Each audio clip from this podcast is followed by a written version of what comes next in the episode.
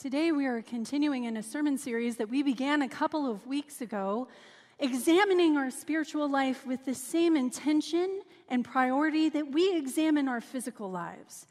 Looking and exploring what does it mean to have eyes that see as God wants us to see? What does it mean to have hearts that beat with the love of God? And today, what does it mean for us to speak life as God spoke life into creation and continues to speak today. I invite you to join me in looking at our, our scripture passage that comes out of James 3, verses 1 through 12. Listen with me for the voice of the Lord in your life and my life today. Not many of you should become teachers, my brothers and sisters. For you know that we who teach will be judged with greater strictness. For all of us make many mistakes. Anyone who makes no mistakes in speaking is perfect, able to keep the whole body in check with the bridle. If we put bits into the mouths of horses to make them obey us, we guide their whole bodies. Or look at ships. Though they are so large that it takes strong winds to drive them, yet they are guided by a very small rudder wherever the will of the pilot directs. So also the tongue is a small member, yet it boasts of great exploits. How great a forest is set ablaze by a small fire, and the tongue, it is a fire the tongue is placed among our members as a world of iniquity. It stains the whole body, sets on fire the cycle of nature, and is itself set on fire by hell. For every species of beast and bird, of reptile and sea creature can be tamed and has been tamed by the human species, but no one can tame the tongue, a restless evil full of deadly poison. With it, we bless the Lord and Father, and with it, we curse those who are made in the likeness of God. From the same mouth come blessing and cursing. My brothers and sisters, this ought not to be so. Does a spring pour forth from the same opening both fresh and brackish water? Can a fig tree, my brothers and sisters, yield olives or a grapevine figs? No more can salt water yield fresh. Friends, this is the word of the Lord. Thanks be to God. Please join me as we pray. It is your truth that we seek, O God, a truth that will break through the many falsehoods that we encounter each day, through the confusion that clouds our eyes and muddles our hearts. Speak your truth to us. Give us energy through the Holy Spirit to be a people who live lifestyles that reflect your truth and who speak words that bring life. So we pray in Jesus' name. Amen. Sticks and stones may break my bones, but words will never hurt me. It's a rhyme that has been taught to generations of children as a defense against name calling and verbal bullying. Well meaning adults have repeated this saying or something like this saying decade after decade to kids who are obligated to live part of their each day by the cruel rules of the playground, intending to dissuade children from engaging in physical retaliation, to instead remain calm and to increase their resiliency in response to heartless words. But many have taken it upon themselves to modify this phrase over the years. English comedian Eric Idle, once of Monty Python, once rephrased this rhyme to say, Sticks and stones may break my bones, but words will make me go in a corner and cry by myself for hours. Actor Stephen Fry expanded on that same theme, saying, Sticks and stones may break my bones, but words will always hurt me. Bones mend and become stronger in the very place they were broken, but mental wounds can grind and ooze for decades and be reopened by the quietest whisper. Cartoonist Randall Munroe He also contributed his own version, saying, Sticks and stones may break my bones, but words can make me think I deserved it. Words can give people life just as easily as words can take life away. It is often said that the tongue is the strongest muscle in the human body. That fact isn't true. The tongue loses on a technicality, and that it's not an individual muscle, it's actually a system of muscles. However, the myth about the tongue's biology has persisted in part because while the tongue may not be the strongest muscle in our body, it is still immensely powerful. It is with the tongue that we can speak hope, and it is with the tongue that we can speak despair. It is with the tongue that we impart worth, and it is with the tongue that we impart shame. Words can impart life, and words can take life away. It's true that the words that we speak into the lives of others. It's true that we can speak life into the lives of others, but it's also true that we can speak it into our own lives as well. Our scripture passage for this morning, it focuses not on how our words help or hurt other people. It focuses instead on how the words that we use help or hurt us. What we choose to speak or not speak directs more than our tongue. Our words steer our actions, and our words shape our character. Eugene Peterson paraphrases verses 3 through 6 of our passage for today, saying this A bit in the mouth of a horse controls the whole horse. A small rudder on a huge ship sets a course in the face of the strongest winds. A word out of your mouth may seem of no account, but it can accomplish nearly anything or destroy it. Remember, it takes only a spark to set off a forest fire. A careless or wrongly placed word out of your mouth can do just that. By our speech, we can ruin the world, turn harmony into chaos, throw mud on a reputation, set the whole world up in smoke and go up in smoke with it. Scholar Hamza Yusuf, he paraphrases this whole section really nicely, saying very simply, don't ever diminish the power of your words. Words move hearts, and hearts move limbs. Rabbi Heschel says something similar. He says, Speech has power, Words do not fade. What starts as a sound ends as a deed.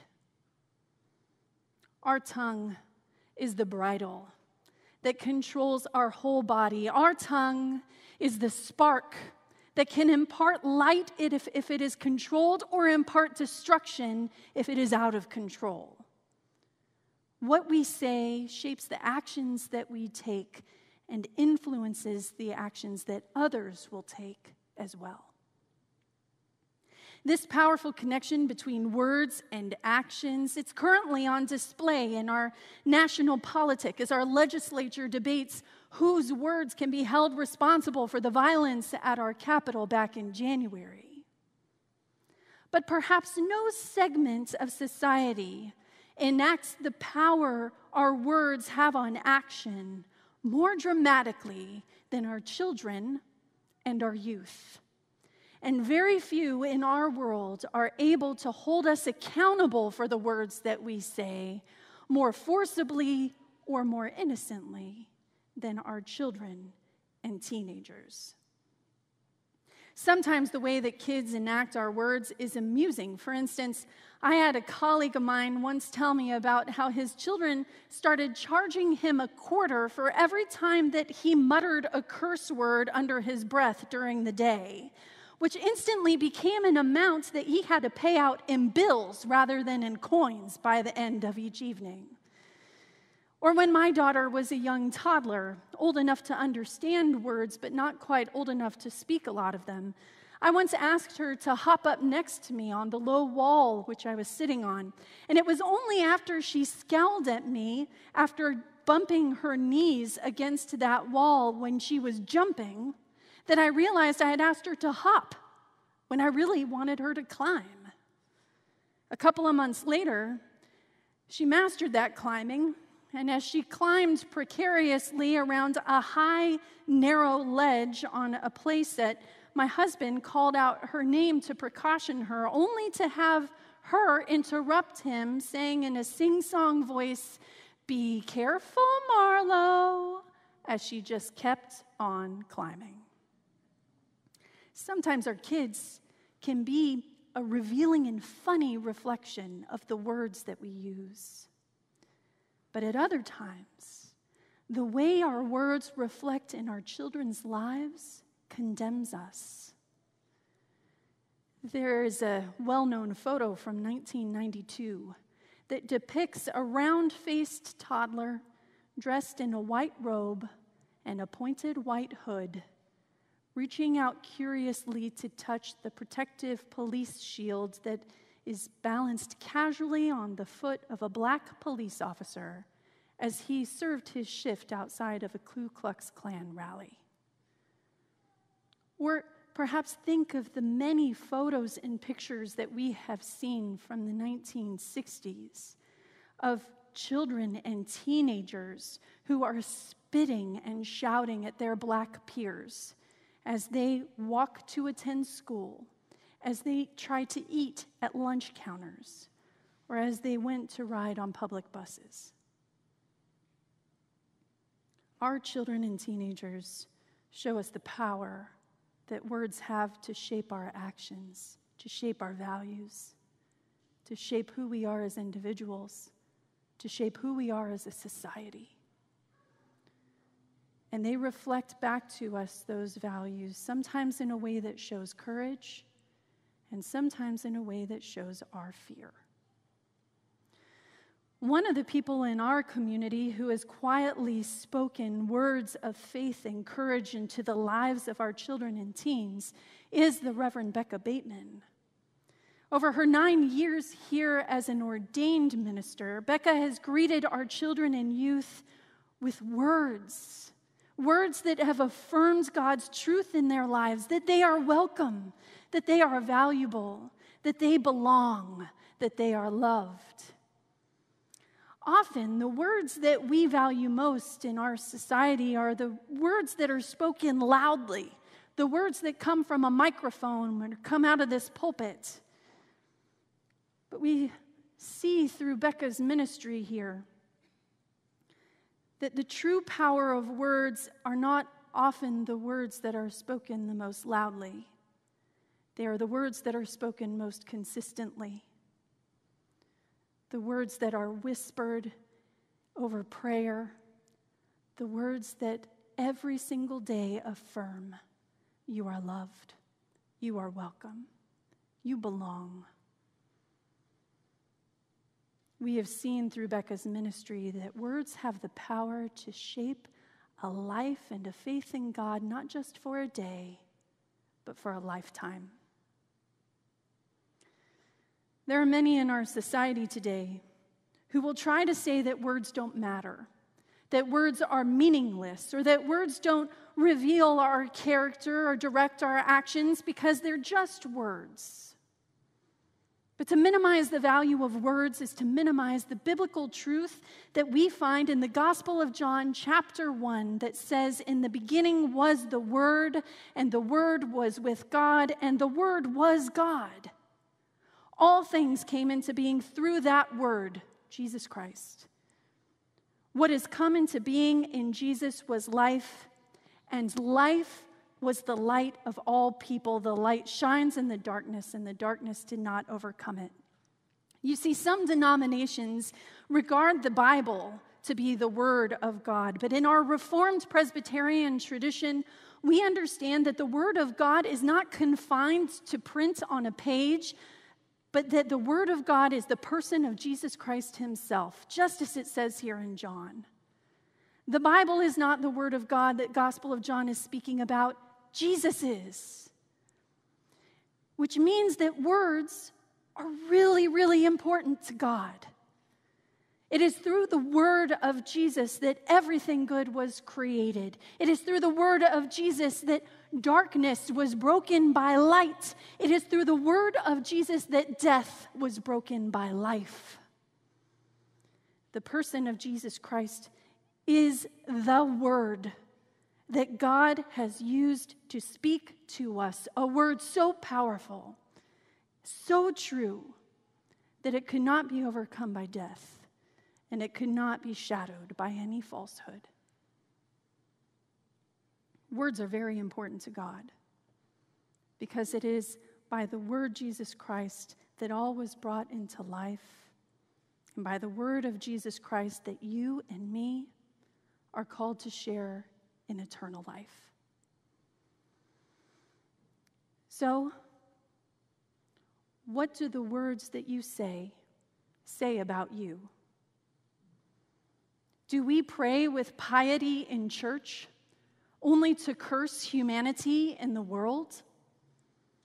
Do we make sure to sound good when we are speaking where we can be heard, but spend most of our time muttering under our breath? Are our words like sparks of flame, the kind of flame that bring the warmth of candlelight into other people's lives? Are they kind of flames that destroy acres upon acres in an uncontrollable fire?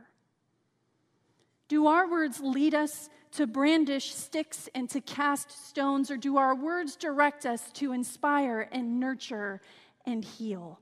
This week, I invite you to join me in asking how the Word of God can transform our words, the words that we speak out loud the words that we mutter under our breaths, the words that we say to one another, and the words that we repeat every single day to the children who desperately need to know that they are loved. We are loved. Amen.